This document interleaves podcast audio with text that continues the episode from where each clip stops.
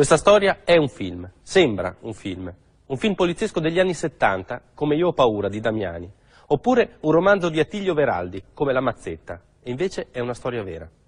Sembra un film perché è una storia piena di colpi di scena, di omicidi, di misteri, e anche perché alla fine rivela retroscena e soluzioni che se non fossero veri, veramente accaduti, sarebbero incredibili. Soprattutto è la storia di un uomo, un uomo vero, un uomo dello Stato, un poliziotto.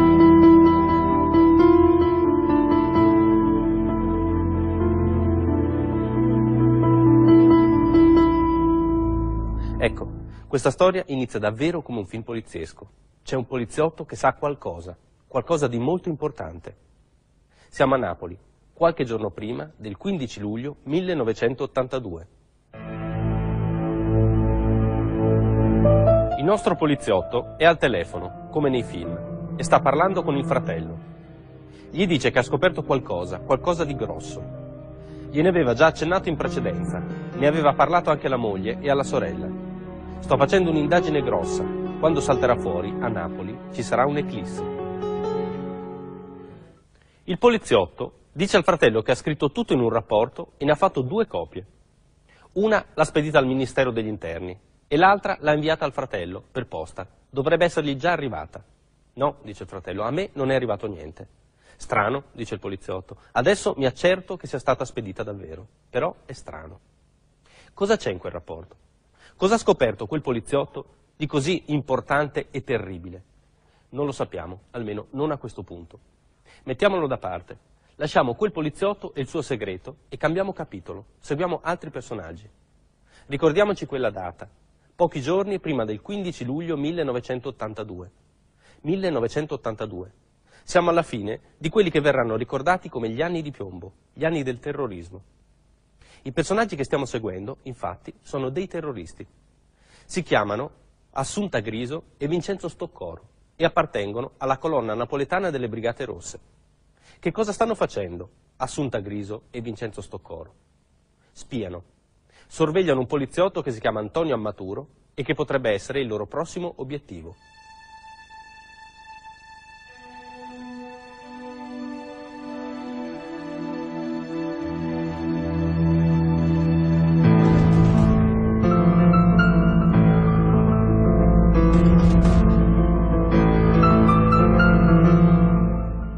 Già fatto qualche passo in quel senso.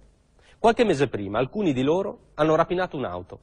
Si sono fatti dare un passaggio da un signore che si trovava dalle parti di via Tasso, poi all'improvviso hanno tirato fuori mitra e gli hanno portato via la 128. Con questa sono andati ad un negozio specializzato in attrezzature tipografiche.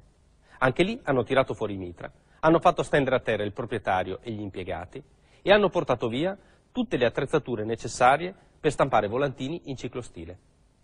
Intanto si sono messi a seguire l'obiettivo, a spiarlo, per conoscerne tutte le abitudini. Poi si sono accorti che stavano seguendo il poliziotto sbagliato, il dirigente della narcotici, che abita da un'altra parte e che non c'entra niente. Allora hanno ricominciato tutto da capo.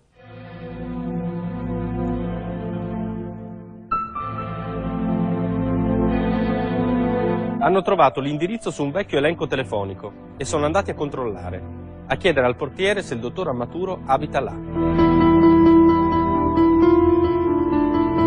Sì, abita là, lo vedono anche passare. Sono terroristi che sbagliano questi, che commettono una serie di errori che potrebbero anche sembrare comici se non fosse che ci sono di mezzo dei morti. Non sottovalutiamoli. Soltanto qualche mese prima, di quel 15 luglio 1982, hanno assassinato l'assessore regionale alla formazione professionale Raffaele De Cogliano assieme ad Aldo Iermano, il suo autista, qualche mese prima di quel 15 luglio 1982. Cosa succede quel giorno?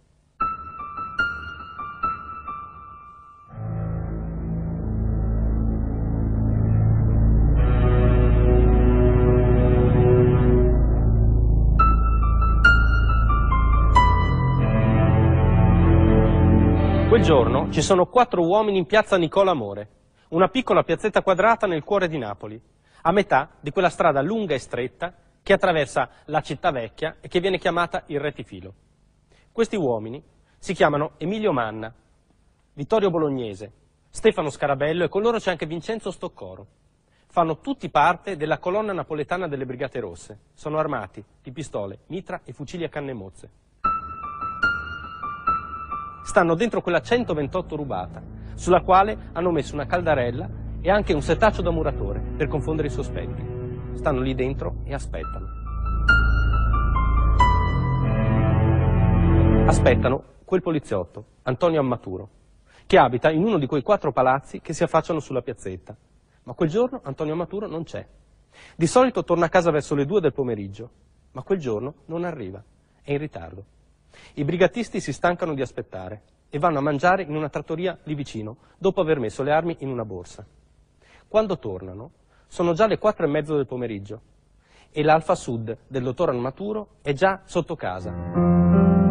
Dentro c'è un uomo, un agente di polizia, che ha 22 anni e si chiama Pasquale Paola e che fa da autista al dottor Armaturo.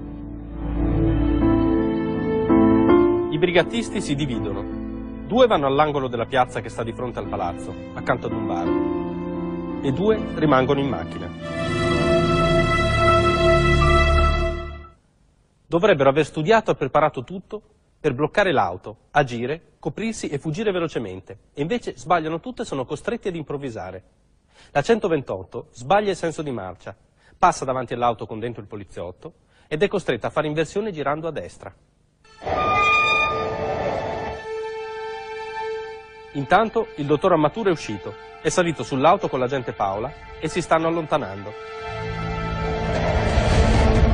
La 128 gli sbarra la strada, ma lo fa dalla parte sbagliata e uno dei brigatisti che siede dietro e che dovrebbe uscire per coprire l'azione non ci riesce e deve rimanere dentro. Gli altri due, quelli accanto al bar, invece arrivano. Si avvicinano all'auto dal lato destro, tirano fuori dalla borsa una pistola e un mitra e sparano.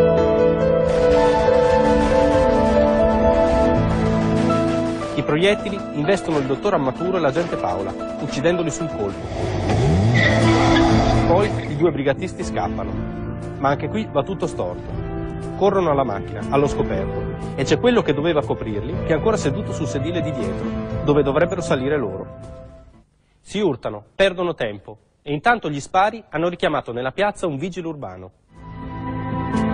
Il vigile estrae la pistola e spara anche lui colpisce i due brigatisti, ma la pistola è una 7,65, un calibro piccolo, e l'adrenalina è tanta che non si accorgono neppure di essere stati feriti.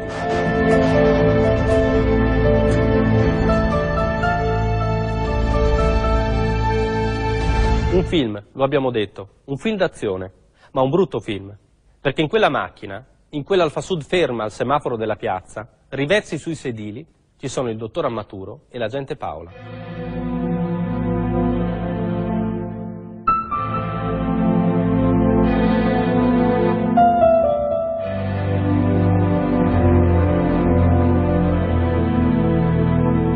Ma il film non è finito. Lasciamo per un momento i due poliziotti uccisi e torniamo ai brigatisti in fuga. È importante sapere quello che gli sta succedendo. Anche qui non è niente di quello che avevano previsto. Il comando brigatista, infatti, ha sfortuna. Nei paraggi ci sono due falchi della questura, due poliziotti in borghese, in moto. Avvistano la 128 e le inseguono lungo via Duomo. Intanto arrivano altri due brigatisti, nascosti nella zona per proteggere la fuga degli altri. Sparano contro i falchi in moto, ma non li colpiscono. Anche uno dei brigatisti in macchina spara contro i falchi, si sporge dal finestrino e spara contro il mitra, ma senza colpirli. La 128 continua a fuggire, seguita dalla moto, e poi continua, l'auto davanti e i falchi dietro, che non mollano. Allora la 128 si ferma e Vincenzo Stoccoro scende per sparare con il mitra, ma dopo un po' viene colpito ad un piede da uno degli agenti. Anche uno dei brigatisti nella macchina cerca di sparare, ma la pistola si inceppa e viene colpito al petto. A quel punto però la moto sbanda e i falchi cadono. Soccorro rimonta in macchina e la 128 riparte lungo via Limongello, ma deve fermarsi subito perché la strada è ostruita da alcune impalcature. I brigatisti scendono e continuano a piedi. Via Foria, Piazza Cavour, Porta San Gennaro, i vicoli del Rione Sanità e oltre, il cuore della vecchia Napoli. Sono inseguiti, sono ancora armati, sono feriti e hanno bisogno di aiuto. E così, dopo aver girato per un'ora, si rivolgono a due uomini, due tipi strani, coperti di tatuaggi, due tipi che sembrano far parte della malavita. Gli dicono di essere delle brigate rosse e questi accettano di aiutarli. Li portano in giro per vari nascondigli, finché alla fine non li nascondono definitivamente in una villa di Castelvolturno. Qui li curano con bende e medicinali e poi li spostano ancora, in un covo delle BR che sta a Marignanella.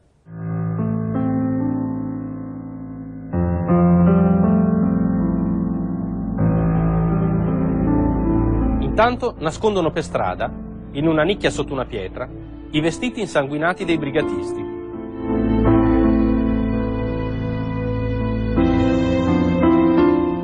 Condizioni dei feriti sono preoccupanti. Per curarli, i brigatisti rapiscono un radiologo, lo sequestrano e gli fanno fare alcune radiografie. Poi sequestrano anche un medico per fargli estrarre i proiettili.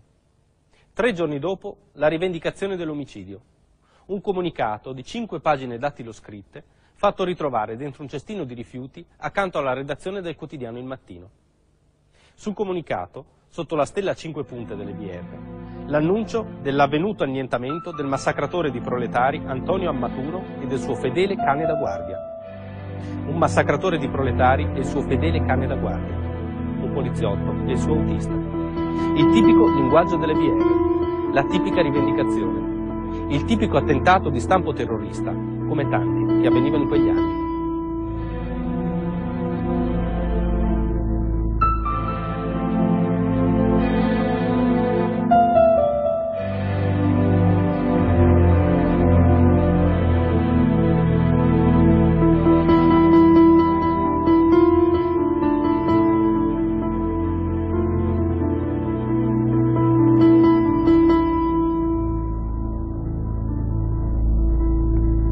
Invece no, invece c'è qualcosa che non torna in questo film, perché non è un film sul terrorismo, non è un poliziesco degli anni 70, è la realtà, e la realtà è sempre più agghiacciante e complicata, e fa più paura. Ci sono alcune cose che non tornano, due principalmente. La prima è proprio quel poliziotto, il massacratore di proletari Antonio Ammaturo. Chi è Antonio Ammaturo?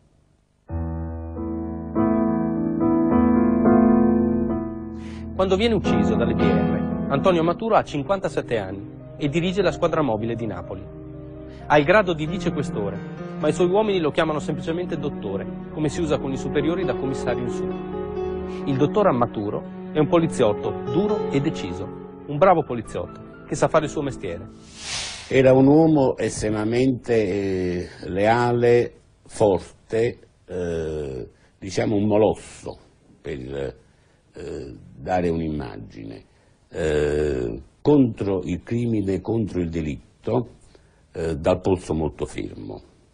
Allo stesso tempo un marito e un genitore tenero, eh, con un affetto rispetto ai familiari e, e anche al fratello, alla sorella, eh, eh, molto generoso, molto aperto. però nel suo lavoro oltre a essere molto capace, estremamente duro, eh, non eh, accedeva a compromessi. Un bravo poliziotto. Il dottor Amaturo entra nella polizia nel 1951, dopo aver iniziato una carriera come avvocato interrotta per mancanza di fondi.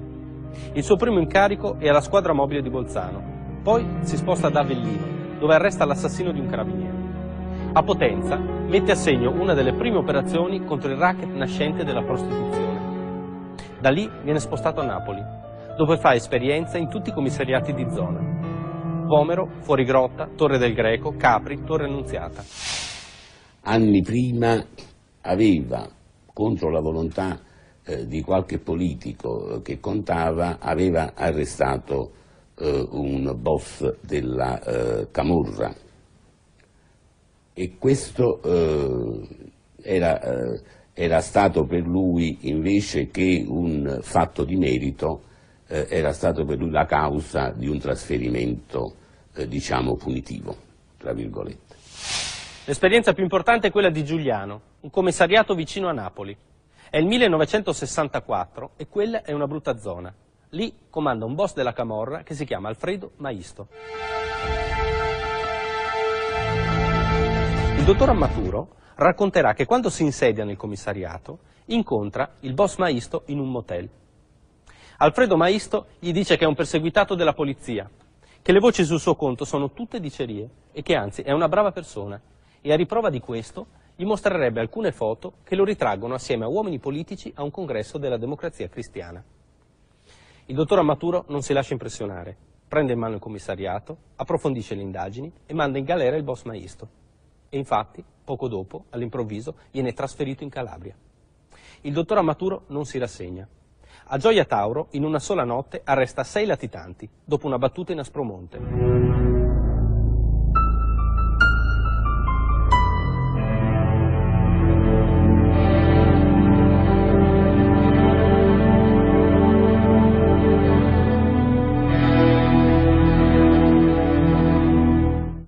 A Siderno sequestra un quantitativo enorme di sigarette di contrabbando, nascoste in un cimitero.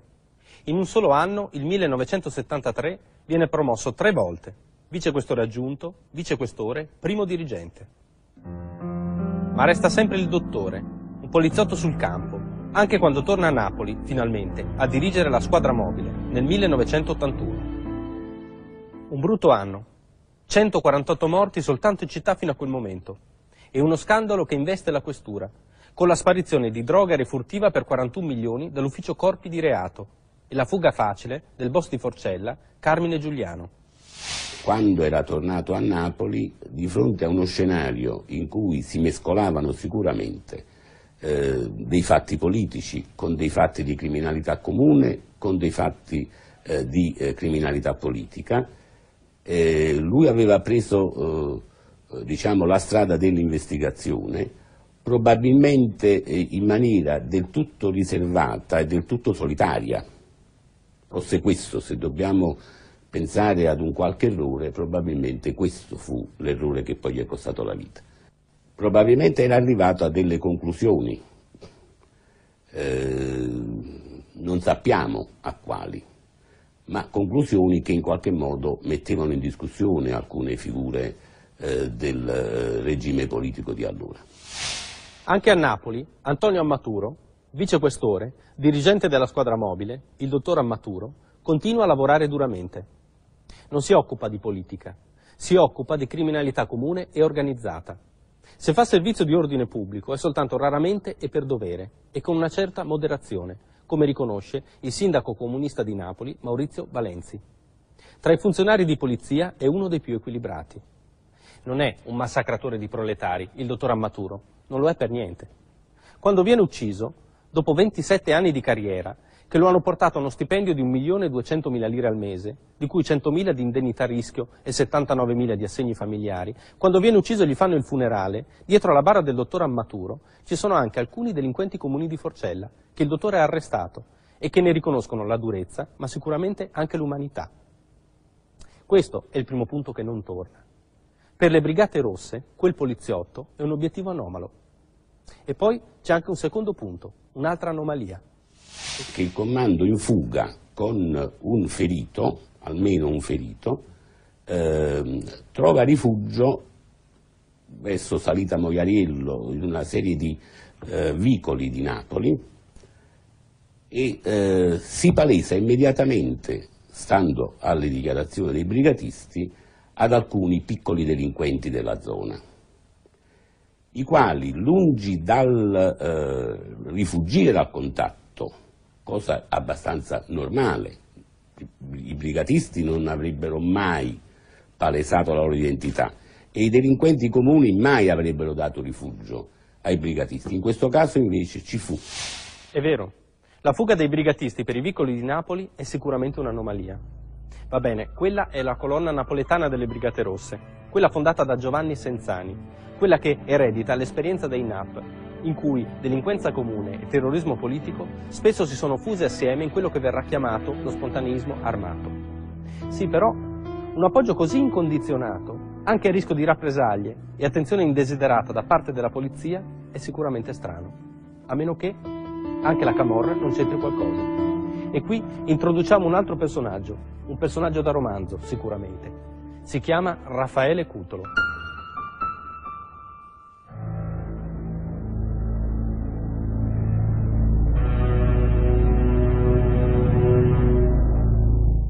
Quando Antonio Maturo e l'agente Pasquale Paola vengono uccisi, Raffaele Cutolo ha 42 anni ed è rinchiuso nel carcere di Ascoli Piceno dove sta scontando l'ergastolo. Viene ritenuto, come in effetti è, il fondatore della nuova Camorra organizzata, l'organizzazione che sta prendendo il potere a Napoli annientando rapidamente i rivali della nuova famiglia. È sicuramente il camorrista più potente, più forte e più sanguinario che c'è in quel momento. E il fatto che sia ristretto in carcere non ha nessuna importanza, visto che riesce comunque a controllare un esercito di almeno 2000 uomini. La sceneggiata delle fatto due non si, per, non si permette di rispondere. Sei soltanto il buffone. Non si permette di E rispondere. non mi faccia dire altre cose della sua procura. Il volete denunziare. Sei soltanto Presidente, chiedo che venga messa a verbale e direttamente al mio ufficio. perché sei sbagliato. Questi sono i processi a Napoli. E come si permette di dire una sceneggiata questo buffone? Lei deve smetterla. Ah, chiamo il imputato e portatelo nel campo di Eh, siamo nel camera di sicurezza. Grazie. A Raffaele Cutolo il dottor Ammaturo non piace. Intanto è bravo, anche troppo lo abbiamo visto. E poi gli ha fatto alcuni sgarbi. L'ultimo lo ha fatto poco tempo prima di venire ucciso ed è ancora più grave perché lo ha fatto nel territorio del boss, a Ottaviano.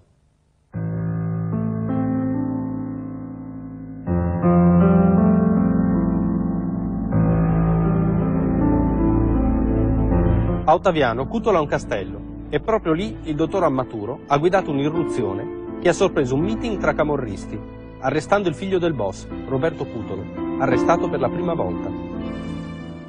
Non solo, il dottor Ammaturo si era permesso di offendere Don Raffaele. In un'intervista a Paese Sera aveva chiamato Cutolo un cialtrone. Aveva detto, è completamente artefatto, ogni parola che dice suona subdola, carica di secondi fini, la sua fortuna è di aver trovato terreno favorevole con i mali di questa città. Parole pesanti, parole che suonano come schiaffi. E per un uomo come Raffaele Cutolo, con un uomo come il dottor Ammaturo, togliersi gli schiaffi dalla faccia può significare una condanna a morte. È per questo che è stato ucciso Antonio Ammaturo.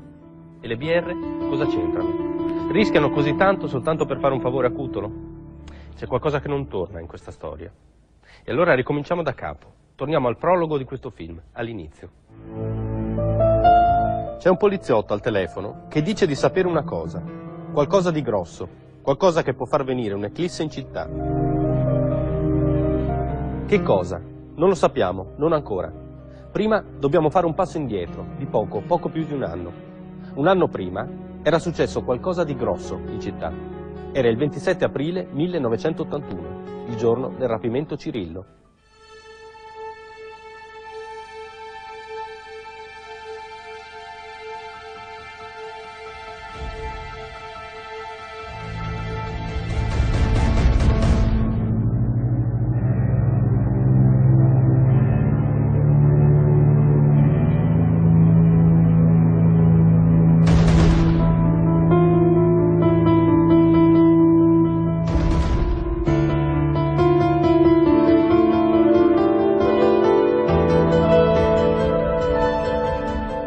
L'assessore regionale ai lavori pubblici Ciro Cirillo, DC, viene rapito alle 21.45.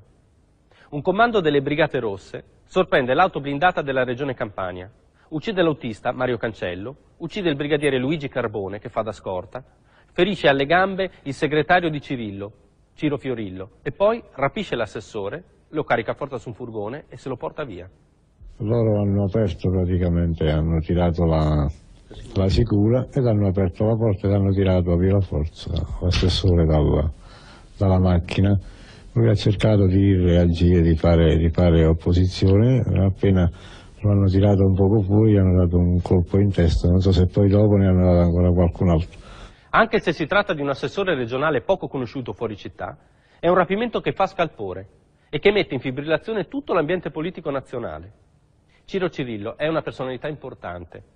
È l'uomo di fiducia di Antonio Gava, il responsabile dell'ufficio per la segreteria nazionale dell'ADC. Ciro Cirillo è il presidente del Comitato regionale per la ricostruzione delle zone terremotate, un ufficio importante che muove fondi ingenti, anche in considerazione che è appena iniziata la ricostruzione dopo il terremoto che ha colpito l'Irpinia nel 1980. Ciro Cirillo rimarrà per 89 giorni chiuso in un gabbiotto in un covo delle Brigate Rosse, subendo alternatamente un bombardamento in cuffia di musica rock e gli interrogatori pressanti di alcuni brigatisti, tra cui lo stesso Giovanni Senzani, ideatore e regista del sequestro. Durante quei giorni, i brigatisti fanno ritrovare volantini e comunicati che accusano l'assessore di essere il boia della speculazione. Poi, dopo un processo sommario tipico delle Brigate Rosse, lo condannano a morte. Il processo a Ciro Cirillo è terminato e la condanna a morte di questo boia è la giusta sentenza in questa società divisa in classi. Ma non lo uccidono. Il 22 luglio annunciano di aver espropriato al boia Cirillo, alla sua famiglia di speculatori, al suo partito di affamatori, alla sua classe di sfruttatori, un sacco di soldi. Insomma, è stato pagato un riscatto, un grosso riscatto, un miliardo e 450 milioni. Il 24 luglio 1981 l'assessore Ciro Cirillo viene liberato. Le Brigate Rosse lo lasciano imbavagliato e legato nei pressi di Poggio Reale. Ciro Cirillo riesce a liberarsi e a questo punto succede qualcosa di strano. Incontra una pattuglia della stradale. Gli agenti lo caricano in macchina e dopo aver contattato via radio il comando ricevono l'ordine di portarlo subito in questura. Ma non ci riescono. Poco dopo la pattuglia viene raggiunta da alcune volanti e accerchiata.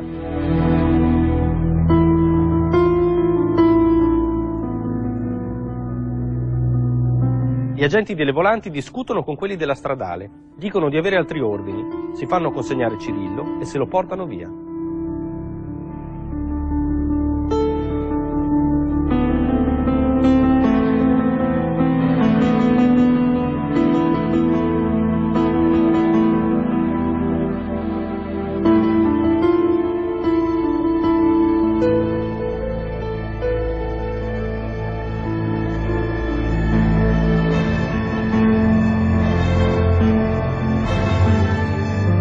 Se lo sequestrassero di nuovo. E infatti questo episodio viene chiamato il sequestro bis. Gli agenti prendono in consegna Cirillo e lo portano a casa dai suoi familiari a Torre del Greco. Poco dopo arrivano anche i magistrati incaricati dell'inchiesta, ma a loro non viene permesso di entrare. Noi andammo immediatamente presso l'abitazione mh, di Cirillo, ma eh, evidentemente non facemmo a tempo perché quando stavamo per salire le scale, le scendevano quelle stesse scale gli onorevoli Piccoli e Gava che avevano, erano già riusciti così ad avere un contatto, un rapporto con Cirillo. E quando voi parlate con Noi Cirillo- parlammo con Cirillo, Cirillo emetteva soltanto dei suoni inarticolati, capimmo che si trattava di una messa in scena, comunque chiamammo un medico il quale certificò che il Cirillo era sotto forte shock, lo interrogammo dopo diversi giorni e lui negò recisamente che vi fosse stata una trattativa e che fosse stato pagato un prezzo. Cosa volete sapere? Come ha trovato Cirillo? Beh, intanto gli ho portato la gioia della democrazia cristiana per questa liberazione. L'ho trovato molto provato perché quasi tre mesi di, di detenzione di questo tipo provano anche gli uomini più forti fisicamente e psichicamente. L'ho trovato però con un animo tranquillo che svela anche tutto l'atteggiamento di leale, di coraggio che ha avuto durante questa spaventosa prigionia. Comunque Ciro Cirillo è a casa. A differenza di Aldo Moro, a differenza dell'ingegner Giuseppe Tagliercio, direttore del petrolchimico di Mestre, rapito e ucciso dalle Brigate Rosse quasi un anno prima, Ciro Cirillo è stato condannato a morte e poi liberato.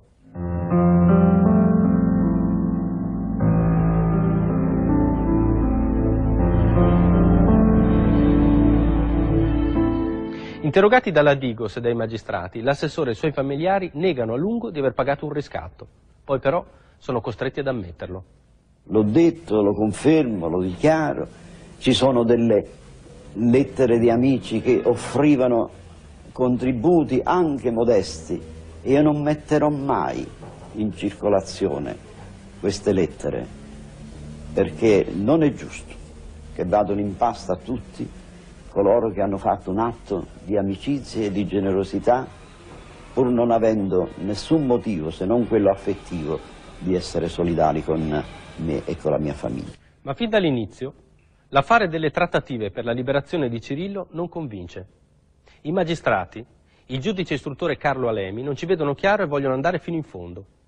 E quello che ipotizzano, in parte provano, nei processi agli assassini di Ammaturo i rapitori di Cirillo dell'86, del 90 e del 93 è qualcosa di incredibile, che va molto oltre la fantasia di un film. Dopo il sequestro Cirillo si aprì una trattativa tra esponenti delle istituzioni dello Stato e Cutolo da un lato e attraverso Cutolo le Brigate Rosse dall'altro. In occasione del sequestro Cirillo vi fu un intervento attivo dell'organizzazione cutoliana, espressamente sollecitato da esponenti dei servizi di sicurezza e da esponenti politici ehm, in funzione della possibile liberazione dell'esponente democristiano. Questi interventi non si inserirono all'interno di, mi riferisco in particolare a quelli dei servizi di informazione e sicurezza, non si inserirono all'interno di un'indagine diretta a accertare notizie utili alla ubicazione del sequestrato e alla liberazione dell'ostaggio e alla cattura dei sequestratori, bensì crearono soltanto le premesse per lo svolgimento di una trattativa con le Brigate Rosse, attraverso la mediazione di un criminale ferato quale dopo il sequestro Cirillo si aprì una trattativa tra esponenti delle istituzioni dello Stato e Cutolo da un lato e attraverso Cutolo le Brigate Rosse dall'altro. In occasione del sequestro Cirillo vi fu un intervento attivo dell'organizzazione cutoliana, espressamente sollecitato da esponenti dei servizi di sicurezza e da esponenti politici ehm, in funzione della possibile liberazione dell'esponente democristiano. Questi interventi non si inserirono all'interno di, mi riferisco in particolare a quelli dei servizi di informazione e sicurezza, non si inserirono all'interno di un'indagine diretta a accertare notizie utili alla ubicazione del sequestrato e alla liberazione dell'ostaggio e alla cattura dei sequestratori, bensì crearono soltanto le premesse per lo svolgimento di una trattativa con le Brigate Rosse, attraverso la mediazione di un criminale ferato quale era appunto eh, Raffaele Cutolo, che in quel momento era il capo dell'organizzazione criminale eh, dominante, egemone in tutta la Campania. C'è un uomo che pur essendo in carcere ha una conoscenza e un controllo capillare della città di Napoli e che proprio perché è in carcere ha una vicinanza stretta con i brigatisti detenuti. Quest'uomo è Raffaele Cutolo.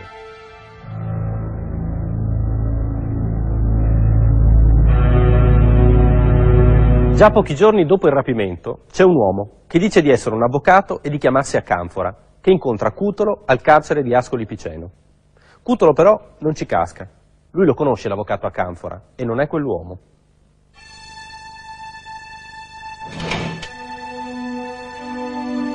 Allora l'uomo torna e si qualifica. Si chiama Giorgio Crescuolo e non è un avvocato, ma un funzionario del SISDE, il Servizio Segreto Civile.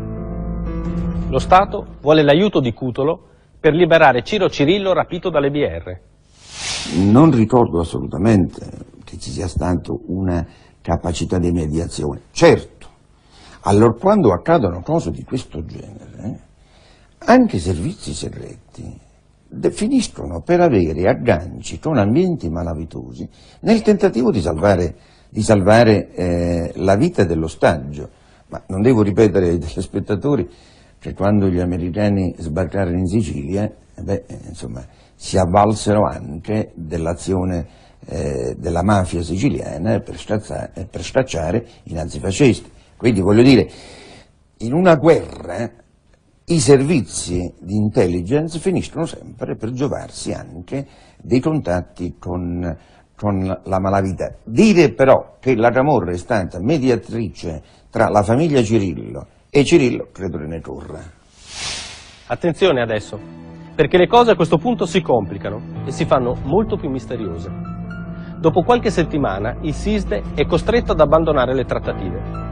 Al suo posto subentra stranamente il SISMI, il servizio segreto militare, che non avrebbe competenza in questo campo. E del SISMI se ne occupa l'ufficio di controllo e sicurezza interna, che c'entra ancora meno. Le trattative vengono portate avanti in segreto dai massimi livelli del servizio. Il generale Santovito, il generale Musumeci e il colonnello Belmonte, tutti e tre nella P2. Belmonte e Musumeci sono ufficiali particolari. Qualche anno dopo verranno condannati tutti e due per depistaggio nelle indagini per la bomba alla stazione di Bologna. Lo scopo delle trattative è chiaro, convincere Cutolo a parlare con le BR, convincere Cutolo a prendere contatto con i brigatisti di Giovanni Senzani.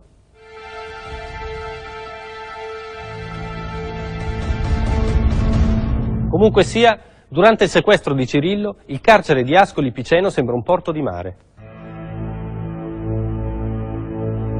Ricordiamocele quelle persone che vanno e che vengono dal carcere, ricevuti da Raffaele Cutolo come nell'anticamera di un grande albergo.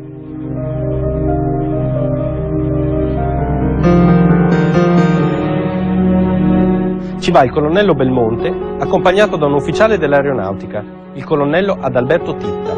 Titta, ricordiamocelo. È un collaboratore dei servizi segreti, Adalberto Titta. E poi, chi va a trovare Cutolo in carcere?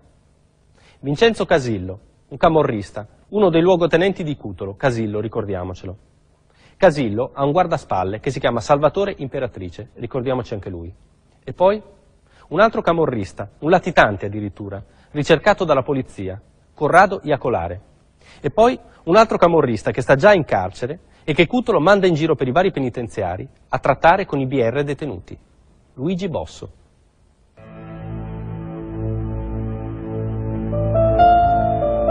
Uomini dei servizi segreti, camorristi, addirittura latitanti ricercati dalla polizia, che vanno e vengono dal carcere di Ascoli Piceno.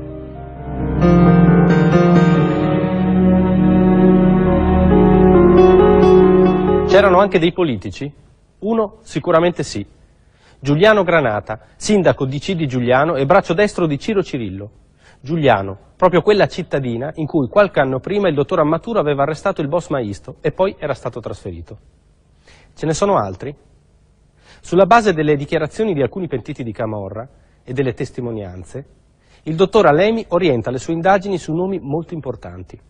Secondo il dottor Alemi, dietro le trattative ci sarebbero Antonio Gava e suo padre Silvio, il senatore patriarca, Vincenzo Scotti e Flaminio Piccoli. Negano tutti decisamente.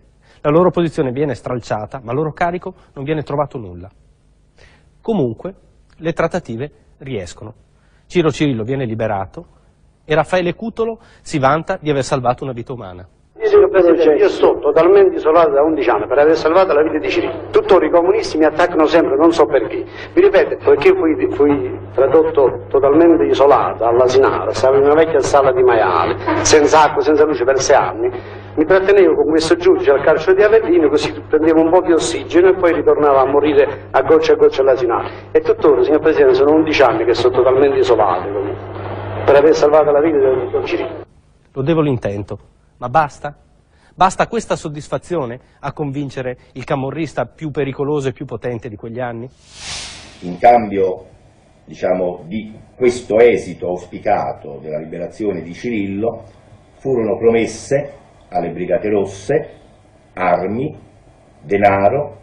A Cutolo invece fu promesso il trasferimento carcerario di numerosi camorristi, un trattamento carcerario degli stessi favorevole, perizie giudiziarie fa psichiatriche favorevoli, tangenti sugli appalti della ricostruzione affidati alle grandi imprese nazionali, la possibilità di intervenire in questi appalti con le ditte subappaltatrici legate all'organizzazione cutoliana. Non basta. Se possibile c'è anche qualcosa di peggio, qualcosa di più agghiacciante. Ci sarebbe una lista di sbirri, di magistrati e di poliziotti che a Cutolo non piacciono e che vorrebbe far fuori, magari con l'aiuto e la copertura delle Brigate Rosse. Ci fu un vero e proprio scambio tra Camorra NCO, nuova Camorra organizzata di Cutolo e i brigatisti. E, diciamo, una delle merci di scambio era l'eliminazione di Ammaturo. C'era anche il dottor Ammaturo in quella lista. Nel giugno del 1986, nell'ambito del processo alla colonna napoletana delle Brigate Rosse, la Corte d'Assise condanna il gruppo di fuoco che in piazza Nicola Amore ha ucciso il vicequestore Antonio Ammaturo e l'agente Pasquale Paola. Vincenzo Stoccoro, Emilio Manna, Stefano Scarabello e Vittorio Bolognese prendono l'ergastolo. Altri brigatisti vengono condannati. Alcuni confessano, in gran parte si dissociano. Sulle trattative, sui rapporti con la Camorra, sulla partecipazione di politici, nessuno dice nulla, a parte non ricordo, ho rimosso, e addirittura una lettera consegnata ad una suora che sul loro silenzio contiene rassicurazioni a tutte le articolazioni della DC. Va bene, Antonio Amaturo è stato ucciso dalle Brigate Rosse, ma perché? Perché Cutolo voleva levarsi gli schiaffi dalla faccia? Torniamo indietro, torniamo al prologo di questo film.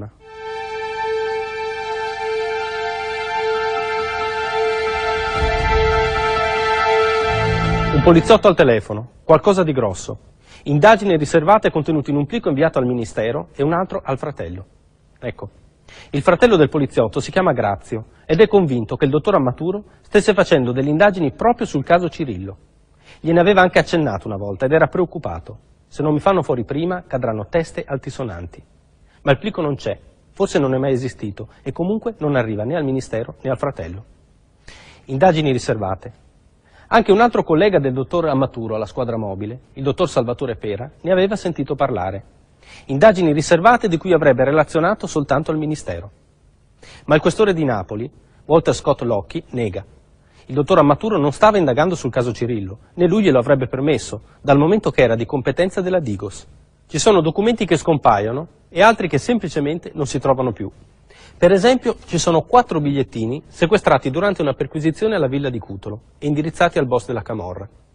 Sono biglietti di ringraziamento e sono sospetti perché arrivano dopo la conclusione del sequestro Cirillo. Uno è firmato da un senatore e gli altri tre sono su carta intestata della Camera. Il funzionario che li sequestra li consegna al questore. Se mi permette, signor Presidente, io voglio dire che cosa erano quei biglietti. Erano dei biglietti in risposta ad auguri ricevuti. Io stesso, se è vero un pregiudicato mi manda degli auguri, la cortesia vuole che io risponda. La, la, direttiva che io davo e che credo molte altre autorità di qualsiasi livello danno alle segreterie è che quando è vero c'è un biglietto di auguri, se c'è l'indirizzo, perché poi la firma era illeggibile in quei casi e quindi io non so neanche a quale partito politico appartenessero questi mittenti sparisce parte delle registrazioni telefoniche delle trattative tra la famiglia Cirillo e il brigatista Giovanni Senzani. Sparisce parte della corrispondenza di Cutolo in carcere durante il sequestro di Cirillo e anche alcune lettere che aveva ricevuto durante la latitanza.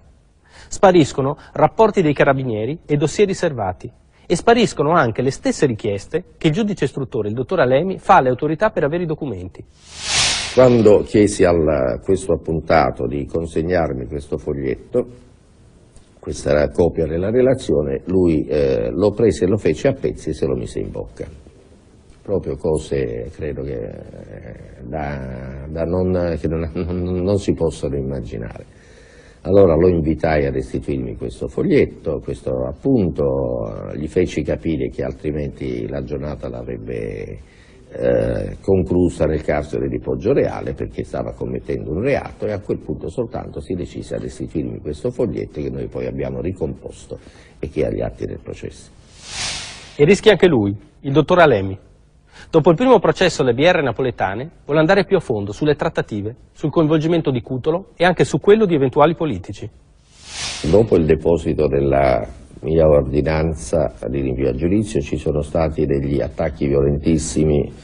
Dall'allora Presidente del Consiglio al quale era chiesto, eh, erano state chieste le dimissioni dell'allora Ministro degli Interni onorevole Gava, dispose in Parlamento che queste dimissioni non era il caso anche perché io ero un giudice che si era messo al di fuori del circuito costituzionale e questa uh, posizione uh, ha avuto poi anche un seguito perché uh, ho avuto una, come diceva lei, sono stato sottoposto a procedimento disciplinare e ho avuto una querela anche per diffamazione dall'onorevole dall Scotti per averlo io indicato nominato nella ordinanza.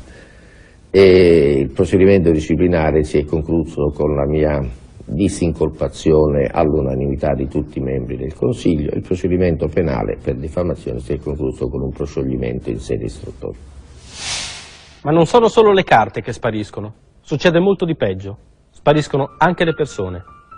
Ricordiamoci quei nomi di prima, li ritroviamo quasi tutti. Vincenzo Casillo, il luogotenente di Cutolo, salta per aria con la macchina vicino alla sede dei servizi segreti di Forte Boccea. Salvatore Imperatrice, il suo guardaspalle, viene ritrovato morto in carcere, impiccato ad una trave della finestra della cella. Suicida.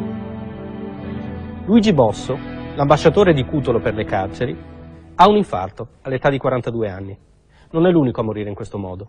Ha un infarto anche ad Alberto Titta, l'ex ufficiale dell'aeronautica, collaboratore dei servizi segreti.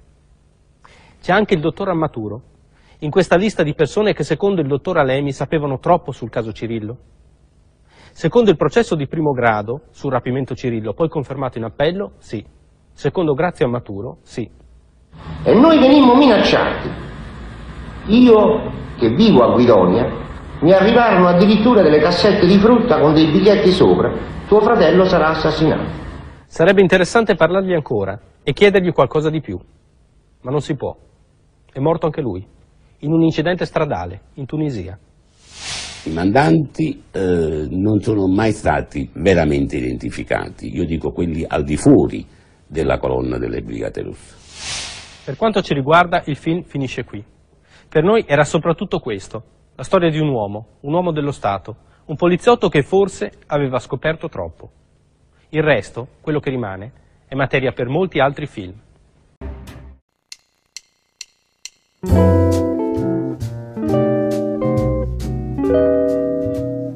Grazie per aver scelto di ascoltare Blu Notte Misteri Italiani. La novità di questa settimana è che sono riuscito finalmente, dopo ore di lavoro, a restaurare l'audio originale della puntata sul nostro di Firenze, che come saprete è una delle vostre preferite. Se vuoi sostenere l'iniziativa divulgativa e senza scopo di lucro di questo podcast, ti invito a lasciare una breve recensione sulla pagina di Blue Notte su Apple Podcast. Inoltre, se desideri entrare a far parte della community di appassionati di Blue Notte ed interagire con noi, ti ricordo che puoi iscriverti alla pagina Twitter o al canale Telegram dedicati al podcast. Troverai tutti i link in fondo alla descrizione di questo episodio. Il mio nome è Michele Dinnella e come sempre ti saluto e ti do appuntamento a martedì prossimo alle 7 per la prossima puntata di Blue Notte Misteri Italiani.